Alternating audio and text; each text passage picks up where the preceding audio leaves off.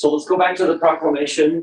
We were focusing on that second paragraph, just that one sentence, where prophets, seers, and revelators declared success in family life is most likely to be achieved when it's built on the gospel of Jesus Christ. And then he says, successful marriages and families are established and maintained on nine principles. So we've done these two faith and prayer. We did repentance and forgiveness. We're now doing this triplet, and then we'll end with work and play. But this triplet, respect, love, and compassion, I would suggest to you is the definition of charity. When we pray for charity, when we have charity and ask Heavenly Father for charity, there is an element of respect and compassion that goes with love.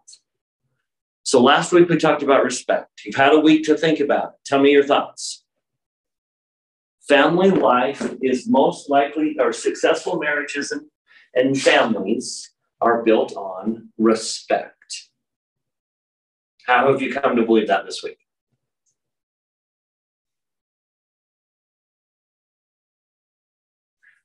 Can you love someone and lack respect for them? That's sad, isn't it? it love is not alone in the train. Love without, what does love without respect look like? You're smiling. Pity. Sorry for you. Respect is I see who you are. I stand in awe of who you are. And those of you who are not married, I would put that up there as a requirement for my eternal companion. I would never marry someone who did not respect me and whom I did not respect.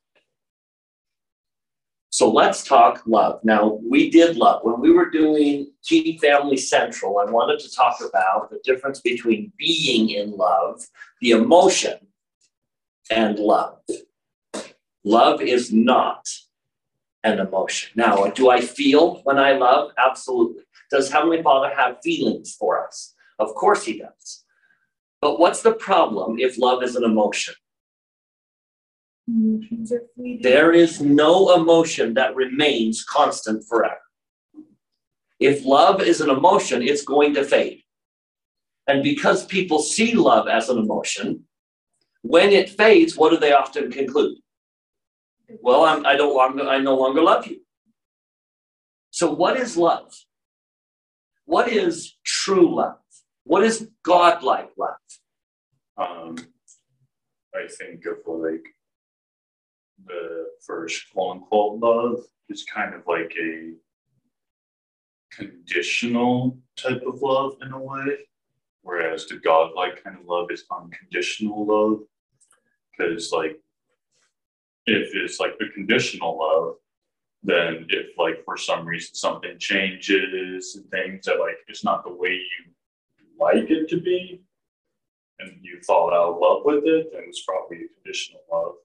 Whereas if it was unconditional love, if something in the relationship changes for whatever reason, but you still go through with it, you still So keep that. I want to play on that. Why do you still go through with it?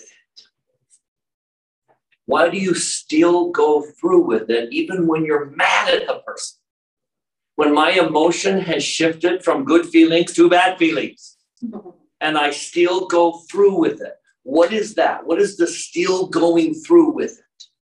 What then is love, Abby? Is it like um, hope or like I don't know what how to describe it. It's hard, isn't it? Yeah. It's difficult to come up with the expression, what is love? And so the very best I can come up with is love is a choice.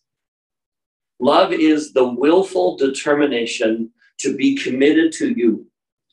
I choose to be in this relationship, regardless of how my emotions are. Now, thank goodness Heavenly Father loves me, because if He didn't love me, what would happen? Every time I made Him angry or I disappointed Him, He'd be out of here. But why isn't He out of here? I am committed. I am in it.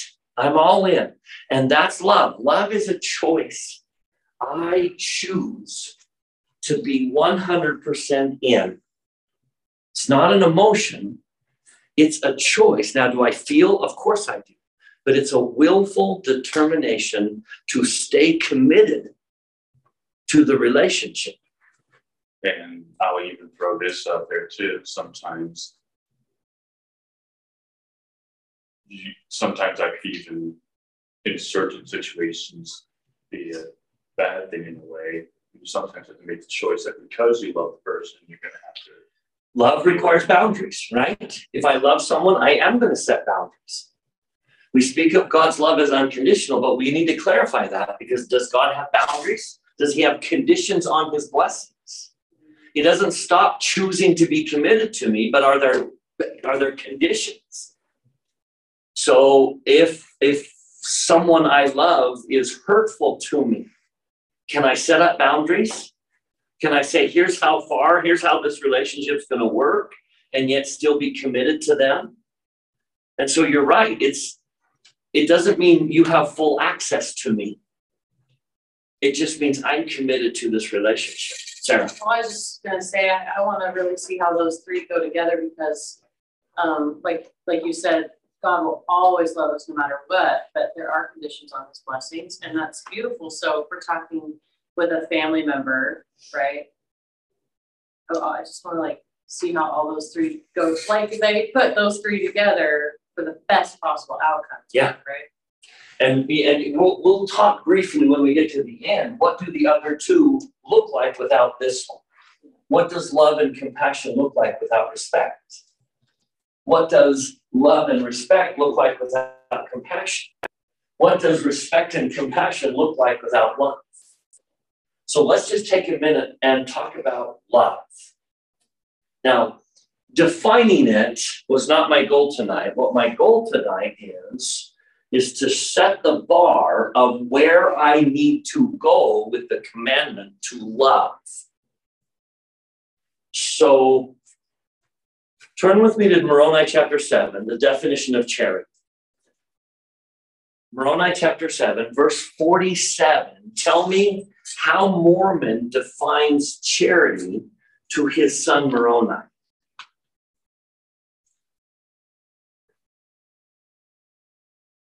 Moroni chapter 7 is all about faith, hope, and charity. And when he gets into charity, he gives us this definition of charity. So, what's his definition of charity?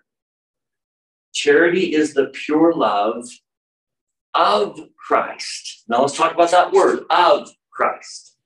So, I can say Christ and me.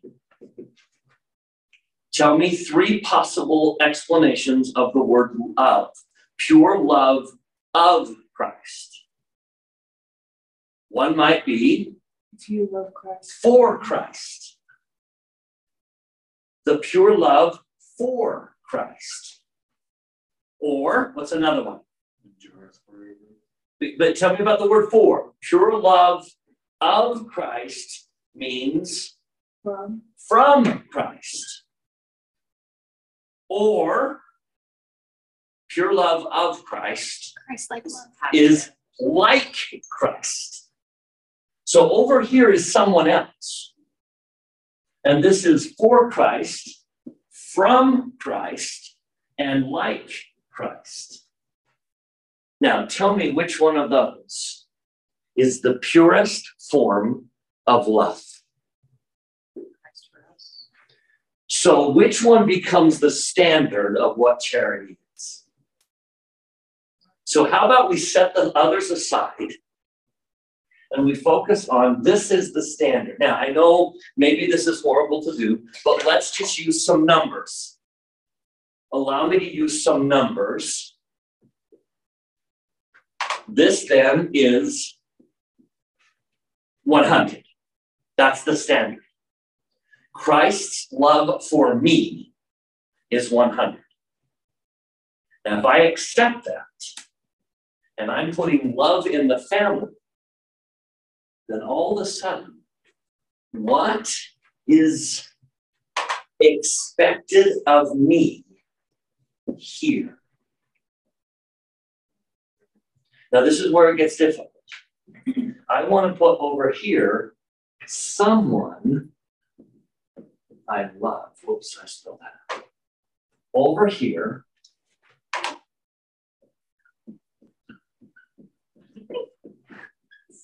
Someone I love. This is my wife. Loving her is easy. I want to love her more and more and more. And so if you were to say, Bryce, you need to work on something, work on loving her more. Okay, I will, I promise. But that's not that's not the calisthenic that's going to strengthen my muscles as much as others. Over here,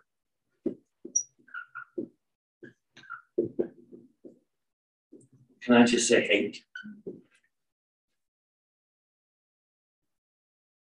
And if you're mortal, you have to admit you have people over here. Part of being in this telestial world is you've got people over here. You've got people over there, and you've got people over here. Now, this number is probably one of the highest numbers in your life. My love for my wife is the highest number in all my life. So Jesus comes into my life and says, Bryce, you need to get better at love which one is going to stretch my muscles and help me grow the most? It's this one. Now, here's the thing. Here's where the dang it's going to get worse. Here's the dang it. I'm going to put this number here. Ready? What's this number? Say it again. One hundred, What's this number? hundred. 100. It's about twenty-five percent right now. Now, this, Let's be real. this is probably close to zero. Now, do you see a discrepancy in my life? The discrepancy in my life is I have a tendency to say, I'm a very loving person. I am. I'm a very loving person. And what am I looking at? Your family. I'm looking at the people that are easiest for me to love. And that's great. Now, I really do need to push this number up. But the command to love is not selective. The command to love is that I increase all the numbers, including which one? This is the number that I need to improve if I want to love my wife more. Let me say that again. I will be a better husband and a better father if I improve which number.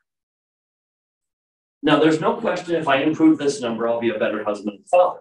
But where am I going to really strengthen my muscles and increase my capacity for love? Is if I work on this one.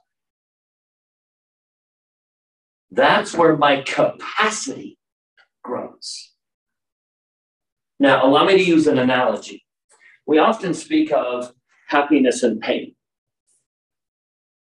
joy and pain.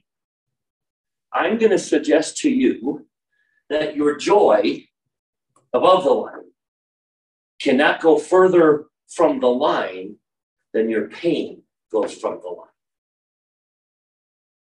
If this is pain and this is joy, this line can only be as long as what? This line. Here's my scriptural evidence for that. Turn with me to First, Second Nephi chapter two to Lehi's description of the Garden of Eden. Second Nephi chapter two. Lehi is going to use a very interesting word. Speaking of Adam and Eve in the Garden of Eden, verse 23 they would have had no children. Wherefore they would have remained in the state of innocence, having no joy, for they knew no misery. Why can't they have joy?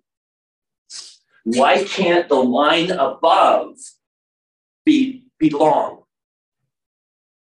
Because there's no line below. One of the reasons we endure, endure pain in this life is the more pain we suffer, the more our capacity for joy increases. Now, I know you know that. You just haven't allowed yourself to admit it. But the more your pain grows, the more your capacity for joy increases. Are we good here? Do you believe this? Is this kind of familiar territory? So, may I suggest my ability to improve this one, the people I love, my capacity to love is increased most when I improve which number?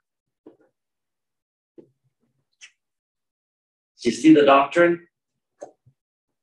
My capacity to love my family increases when I focus on the people I don't love.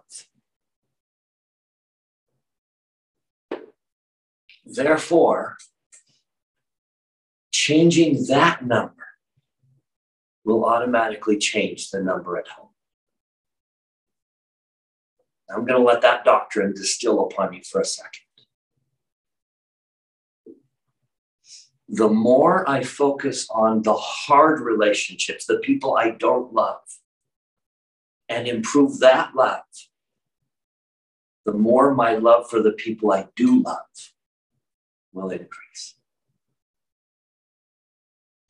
Now, here's another way of thinking. My love for this person that I hate is currently at zero. His love for that same person is at 100. If my goal is to become like him, if my goal ultimately is to become like Christ, what must this number be someday? 100.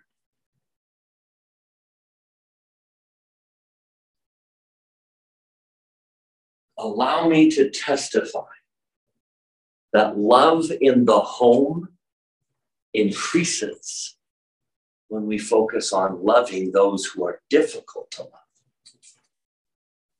When I begin to love them like Christ loves them, the love, the love I feel for the people I, that are easy to love will naturally increase. So focus on loving your family. But if you want to love your family more, focus on the people you have a hard time loving. And watch what it does in your family as your capacity for love increases. That's my thought on love. Any comments? I think is kind of related to of like developing empathy as well. Okay, that's where we're going. Do you see how it naturally flows into that? Because Compassion and love are connected. And one of the reasons I will improve my love for this person is when I feel what they are going through. You see the connection? It's exactly where we're going. So, love without compassion is empty, it's fake. And it's, it's got to have that element of compassion, right? Empathy. Keep going. I didn't mean to cut you off. no doubt, uh, just basically where I always kind of talked about empathy with. So I had theater and stuff, and my theater teacher always talked about developing empathy for like being able to perform characters and things. And ever since then, I kind of thought about it. I'm like, yeah, I don't know why people use the word sympathy so much because the way I think about sympathy is like acting like you care about something someone went through. Like you can, but you don't really know what they're going through. You're not having that connection. See where we're going? empathy, Exactly where we're going. you actually care. You're actually trying to make that connection there. Yep. And I think it even goes with the joy and the sadness side of things. Uh, the more pain you The more the pain I feel, the more my capacity for compassion and love are going to increase. You begin to see the connection. Now do you see why they're a connected triangle? Sarah, what were we gonna add? Um, I just assume that everyone in this room is thinking about someone they don't like and how they can do better. And for personal experience, I like the number, cause it's like, okay, I'm gonna get to like five, but, but the savior is gonna take up ninety-five. Yeah. And then like, okay, after practicing that, like praying for those that despitefully use you, loving those who persecute you in the New Testament. Okay, so now I'm at like twenty-five, but it's okay because the savior has the other seventy-five. So it's like going it on, on your own, learning to love someone you hate, I, I feel like it's near impossible without the savior. It is possible because how could I possibly love them without the help of someone Yeah, yeah. How could my number ever increase until I enlist the help of someone who's already hit that he's not saying just love them, you're on your own. He's Yeah. like, I'll, I'll teach you how to. love. Let me help you love them. Yeah. Which is why I love when we defined, you know, in the Book of Mormon, when we went to Moroni to define what charity is, we've got to get to that last verse. Verse forty-eight, he says what? Pray unto the Father with all the energy of your heart that you may be filled with this love. Where does love come from? He gives it to you. Your ability to love comes from someone who already does. And sometimes I relied on that. Heavenly Father, I know your number for this person is 100, and I don't understand why, because they are not worthy of it. Help me see the 100. That's love in the family. Love in the family.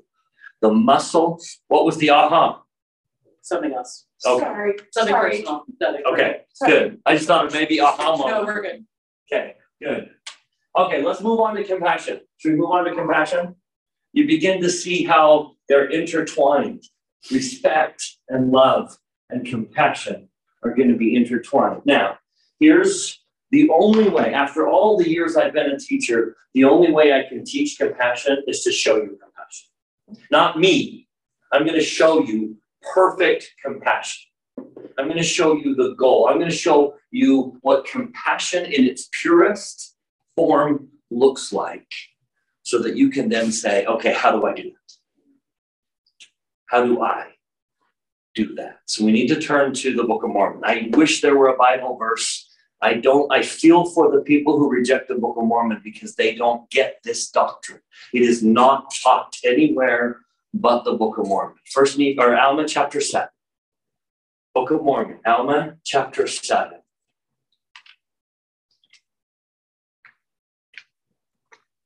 Start in verse eleven.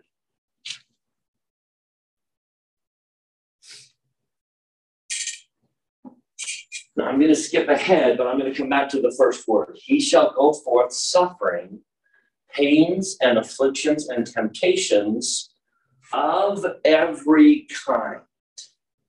Now let's define those three words. When it comes to Christ and his suffering, what does of every kind mean? Infinite. Every aspect of the atonement was infinite. Its length. See, this one I don't understand. How is he happy today? How did he? How is he not in agony when he appeared to Joseph Smith? Because how long does an in how long does an infinite agony last? That I don't understand. But ha- every aspect of his suffering is infinite. So I want to talk about two aspects of infinite: breadth and depth. Let's go back to every single one of these words. Jesus took pain to infinity. Let's start with infinite breadth. How many different pains does he know? Let me just simply take Abby's foot. She has a broken foot. How many possible ways can you break your foot? There's almost an infinite number of ways you can break your foot, right? How many of those breaks is Jesus familiar with? How many ways has Jesus broken his foot? Every single one of them. Every single possible way. How many foot fractures has he had? An infinite number of foot fractures. Now, Abby's foot will probably be in a cast, a cast for Longer now. a, a couple months, maybe six months. How long was Dudette? How long did Jesus experience each one of those? A moment? Or an infinite time period? How many pains did he experience? And how long did he experience each pain? Does he know what she's going through? Because he's been through the exact and and she'll know it for a few months. He knew it for an infinite amount of time. Every pain. Does Jesus know childbirth? How many pains are associated with childbirth? How many ways can it go wrong?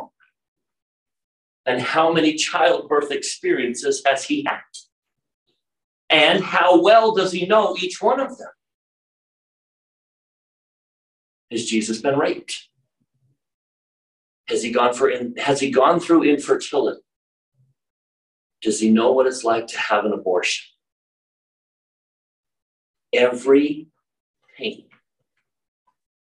Every human pain in their infinite variety and how well does he know each one of them? Infinite in depth. Now let's do affliction. Name something that afflicts someone you love. Mental illness. Depression. How many varieties of depression are there? And how many of those varieties does Jesus know? How many varieties of depression has Jesus experienced? And how depressed has he been? No mortal being has ever been as depressed as he has because he took depression to what level? Infinity. Infinite in variety, infinite in length. Does Jesus understand depression? Okay, name something that afflicts someone you love. Let's do addiction. To how many substances has Jesus been addicted? To how many degrees? How many degrees of addiction are there? And how many of them has he experienced? And for how long? Does he know addiction? Anxiety? Does he know anxiety? The next word is temptation. How tempted has Jesus been? How many varieties of temptation and how depth he went through? Sickness, mental and emotional and physical. Does Jesus know schizophrenia? Does he know mental retardation? How long has Jesus lived with mental retardation?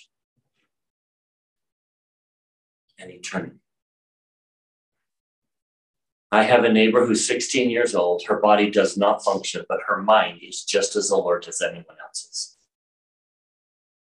That's got to be so frustrating. She is trapped in a body that doesn't work, and her mind is just as sharp as anyone else's. Now, how long has Jesus been trapped in that same body? An eternity. You name it. He shall take upon himself death. How many varieties of death did he take upon? How many ways has he died? Just crucifixion or all of them? Has he died in childbirth? Did he suffocate? Was he burned? Did he die of cancer? Does he know COVID? Every way a human being could possibly die. He's experienced. And how slow and prolonged was his death each time? Over in a minute or an eternal experience?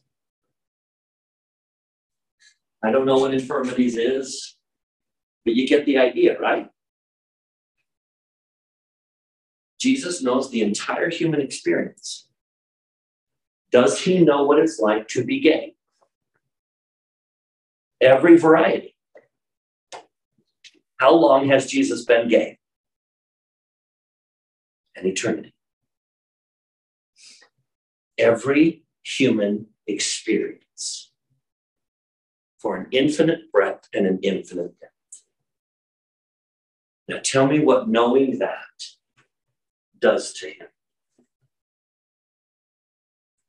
That his bowels may be filled with mercy according to the flesh.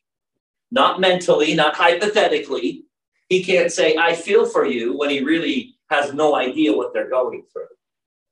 His bowels are filled with mercy according to the actual experience, that he may know how to succor his people according to their infirmities. That's compassion. That is compassion in its perfect form. So, no matter what I'm suffering, who knows exactly how to comfort me, how to help me, how to judge me? He does.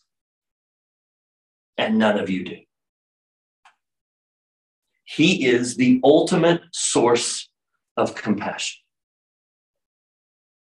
So, what then does it mean for me to have compassion? To the degree that I possibly can, I have to feel what they're feeling, not what I'm feeling about what they're feeling. And that becomes, that gets really, really hard. Let me give you an example. My 15 year old daughter, she's 19, but bear with me. My 15 year old daughter comes home from school and says she's so sad because the boy she likes doesn't like her. And my dad heart is saying, yes, yes. But she's feeling what emotion? So, what emotion do I need to feel in this moment? Not mine, hers. I need to temporarily be a 15 year old girl who just found out the boy she likes doesn't like her. And only then will I know how to treat this daughter at this moment in her life. Because if I stay in my emotions, how's that going to come across to my daughter? What's going to happen to this relationship? If I stay in my emotions in that moment, she will, she'll stop coming to me. I cannot help her until I feel what she's feeling. That's compassion.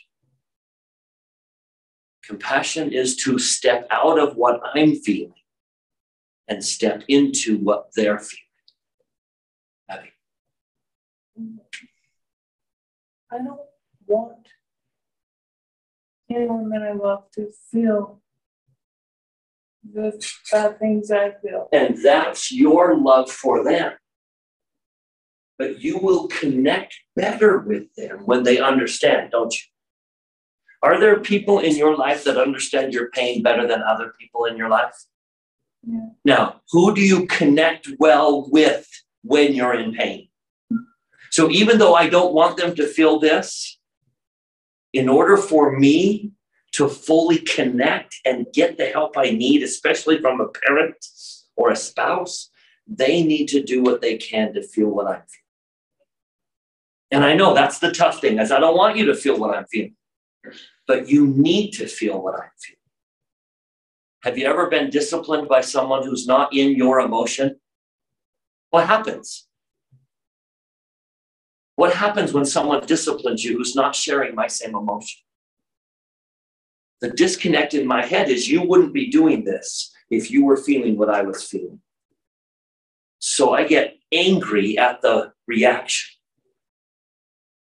I can't be that dad. I can't be the one that stays in my emotions. I have to be the dad that steps out and says, let me feel what she's feeling. I have a gay son. And the only way I can stay connected to him is to step out of my emotions and step into his. Live a moment in his world. Otherwise, what happens to our relationship? Tell me what happens to father and son if I stay in my institute teaching dad emotions. You're all laughing because what happens to our connection?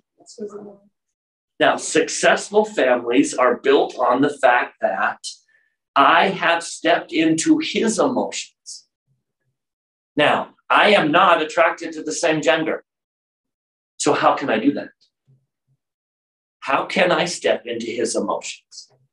I only see two ways. What are the two ways? I had a seminary teacher explain it to me that I imagine the roles were reversed. And it was sinful to be attracted to women as a man. And imagine what it would be like for you, who's heterosexual, to have that. Okay, you convinced me. I've got three ways. I can imagine. I can imagine his pain. I can do what I can to compare it to a pain in my life that's similar, and I can imagine. But I would put that third on my list of three. Imagining what he's going through is helpful. What are the other ways to have compassion? Sarah? I don't think this is what you're looking for, but I just think of the baptismal covenant, mourn with those that mourn in comfort, than those that stand in comfort. Like she was saying, I don't want people that I love to feel, it, it's not like taking on every single thing, you're just saying, I'm willing to sit with you while you are sad, like I'm here with you. I won't leave you while you're feeling this. And I, I love that. I will be with you, but I'm not compassionate unless I'm committed. I will sit with you. And I think that's an act of love. I will sit right here while you're in pain. But I'm only compassionate if I carry that burden. So, how do I feel compassion for someone who's going through something I've never been through? Let me give you my other two. I ask them and then I listen. I say to my son, Tell me what you're going through.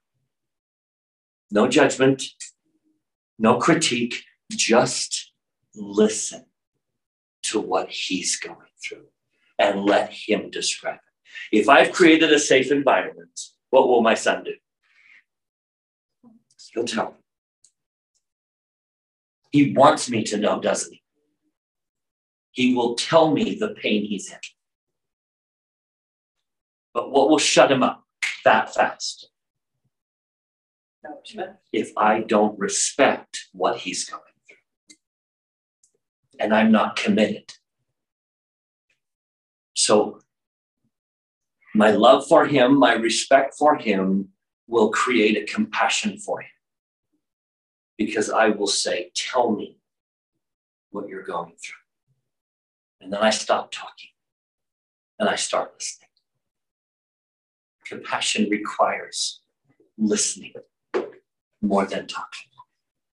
Now, my other one is who knows exactly what my son is feeling and could give it to me.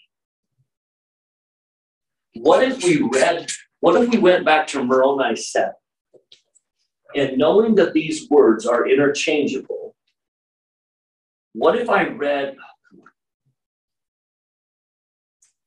what if I read that verse 48 a little bit differently this time? Knowing that I think these words are interchangeable, do you believe that I could change the wording of this verse to say, Wherefore, my dear brethren, Pray unto the Father with all the energy of your heart that you may be filled with this compassion. Is that something God would be willing to give me? An endowment of compassion. Heavenly Father, please help me feel what my son is going through in this life. If I truly prayed with all the energy of my heart and lived like Jesus, is that a legitimate thing that God would endow me with? Now, what happens to my relationship with my son when he helps me feel that? If love comes from God, can we trust that compassion comes from God?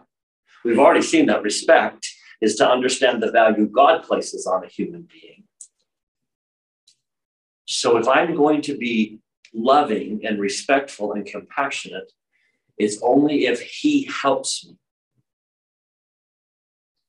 But I would suggest that that's one of the most important prayers I have to utter is help me understand what he's feeling so I can step out of my emotions and step into his or hers. And only then will we connect in a way that does what to family? Do you see the triangle? Now, tell me what it looks like when I'm missing one of these. Tell me what it looks like when I respect and love, but I don't have compassion.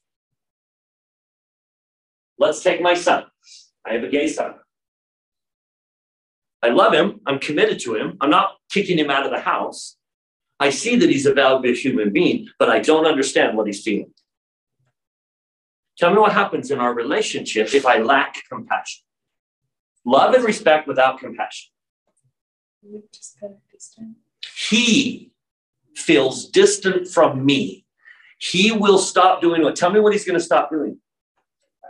Confiding in me. He knows I love him. He doesn't feel threatened to kick, be kicked out of the house. I respect him, but what have we lost? A connection because what's he going to not do? I'm not going to tell you how I'm feeling because you don't comprehend what I'm feeling. You don't understand why I do what I do. And so I'm going to stop confiding.